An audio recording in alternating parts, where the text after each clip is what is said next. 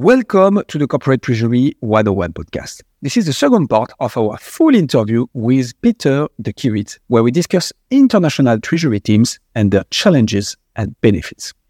Pieter is passionate about recruitment and chose to focus only on treasury. He mixes matchmaking with entrepreneurship, teaching, writing, moderating events, and being amazed by developments. Treasurer Search is a niche recruitment boutique with a focus on interim and permanent positions in Treasury. 12 employees work from the Netherlands and Germany and placed hundreds of candidates. In the episode of today, expect to learn how does someone's culture impact Treasury professionals in their day-to-day job, what are the benefits of having an international Treasury team, and what about the potential challenges, are there specific skills or competencies that are particularly important for working in or leading an international treasury team? And much more. Pieter is impressive, very open minded, and quite fun to chat with. We really hope you will enjoy the episode. If that is the case, and when you think about how you found our podcast, chances are that it was through word of mouth, social media, or a recommendation from your favorite podcast platform.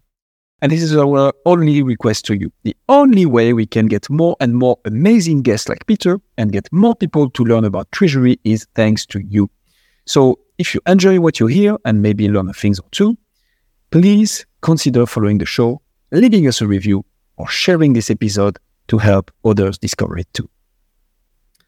With all that being said, please welcome Pieter de Kiewit.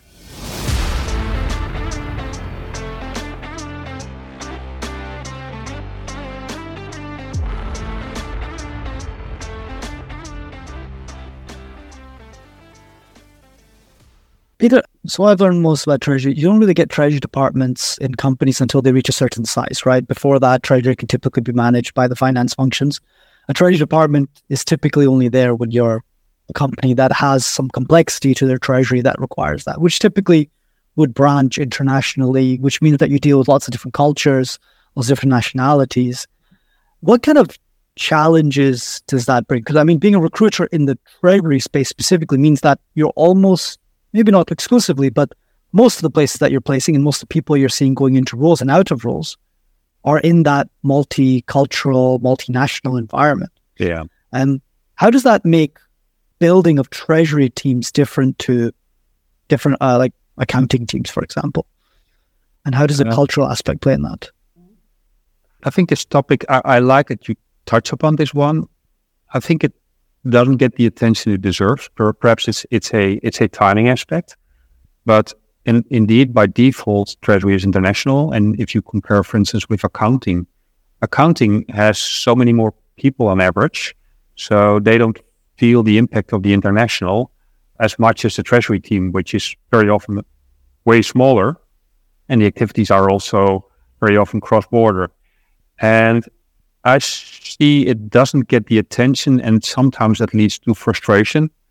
And sometimes it's just there are other topics that dominate or people leave. So, for instance, to make it more specific and tangible, I organized a roundtable session for European treasurers working for Japanese headquarters.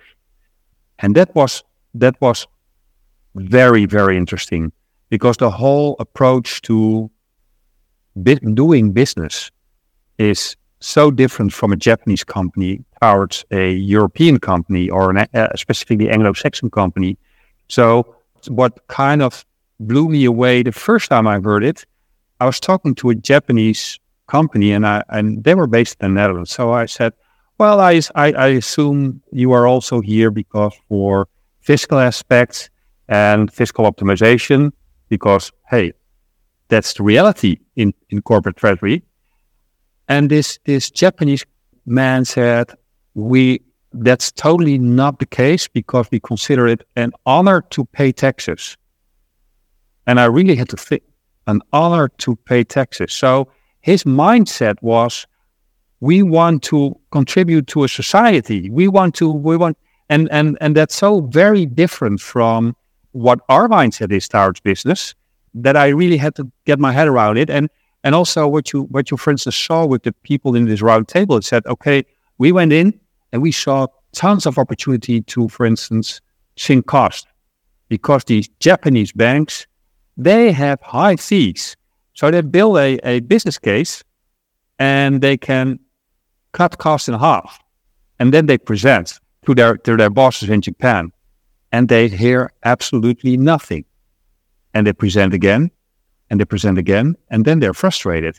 But the mindset in, in Japan, it's, it's the, the whole concept of keeping face is like, well, Chinese or Japanese to Dutch people, for instance, the Japanese bosses don't want to, want to tell their, their employees that this plan will not fly because their relationship with their banks is already there for dozens or hundreds of years and they will not change the relationship. So this plan will not be applied. But it, it's not told to the, to the European people. That of course is is one of many examples where where things can be very well let's say at least interesting. And i think this this all if you want to tackle it or you want to do with it it's it's it all starts with awareness.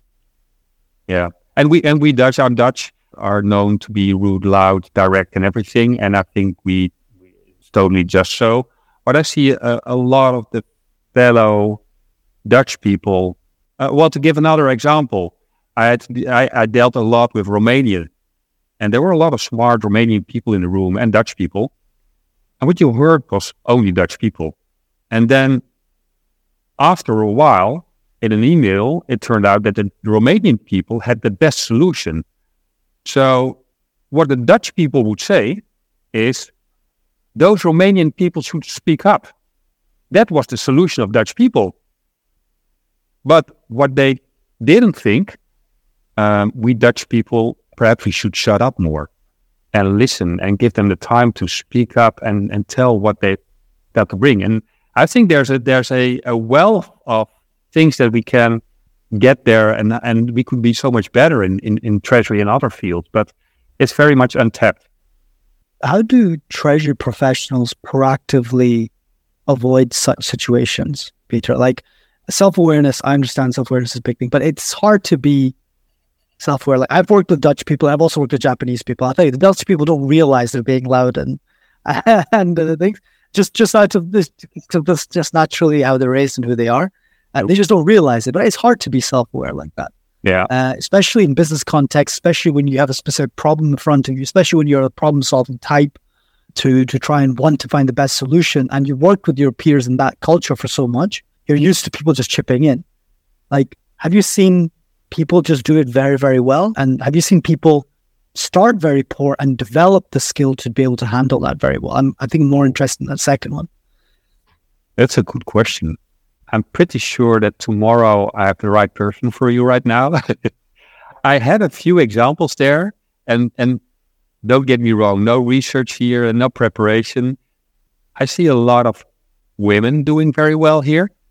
I don't I don't suggest well I don't claim a correlation, but all the examples that pop up are are women there, and I do see that in our home market, which is the Netherlands, that there are quite a few, for instance, people from again Romania or Eastern European people stepping up.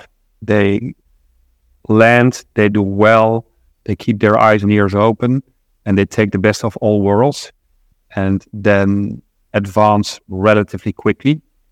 And that could be also because they bring, let's say, the work ethics, their how they were raised, long hours, uh, and and and and and blend them into the, let's say, more prominent communication skills, uh, and those two combines uh, lead to a situation that they uh, pass their their local peers because and and this is also totally cliche but but from from let's say statistically there are let's say from a working attitude a lot of the millennials from western europe are don't spend as many hours as let's say the indian romanian chinese japanese and and that, this I say totally without any value. So the one is not better than the other, but hey, it makes total sense. If you work more hours, you get more done.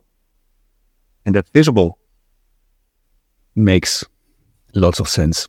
Yeah. So that will be that will be focusing on maybe the the challenges and potential difficulties of having inherently such a structure, right, of international treasury teams. What would be the benefits then? What what do you see as being the driving force of such structure and cultural differences? Well, uh, before we we talked about the connection between business and treasury, and I think same. I think treasury should should mirror, guide, support business. It's a support function.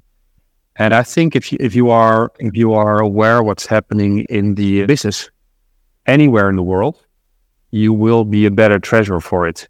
And if you if you at the same time support your Brazilian colleagues as well as your Indian as well as your Greek colleagues, and you are somehow aware of what this different in doing business means, then you will be a better treasurer for it. And also, I think in, in well, you know about banks. Banks in various countries operate in different ways. You you negotiate it in different different way, and and and there's no one way which is the best. So the local way is is is is best for that country. So so you should listen and act upon that. So I think that's that's the the biggest upside. At the same time, you have to be true to yourself and your own company culture because also I think especially in, in current day and age, ethics and morals around the world are not the same. And it and that's that's a good that's I think you can fill a whole extra podcast about that. So let's not go in that direction. But how people operate in Russia or in the Middle East or in the UK or in Japan. Yeah, well, that that's an interesting topic topic extra on top of that. Absolutely enough for a complete episode. Yeah. Um, and so, what would be the so we we talked a lot about skills, right? What what would be the specific skills that are important for working in or leading actually an international treasury team? So I think you mentioned self awareness that is coming back quite often, like reflection, be, being able to Mhm. question yourself and evolve based on that.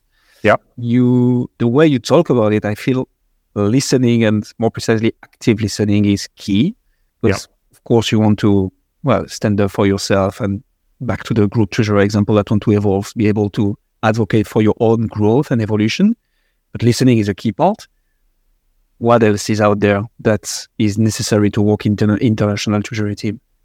Well, what you mentioned or what you summarized is already quite a bit and quite a challenge, I think, for a lot of uh, people. And I think the natural curiosity, constantly know what's what's happening, listen to podcasts like these, reading, and I think that's hard.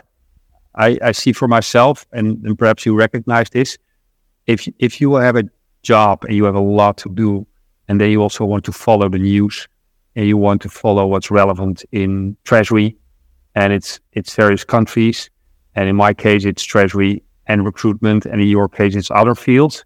So it's also digesting vast amounts of information and know what's important and relevant and what's not, and also how the, how this change changes.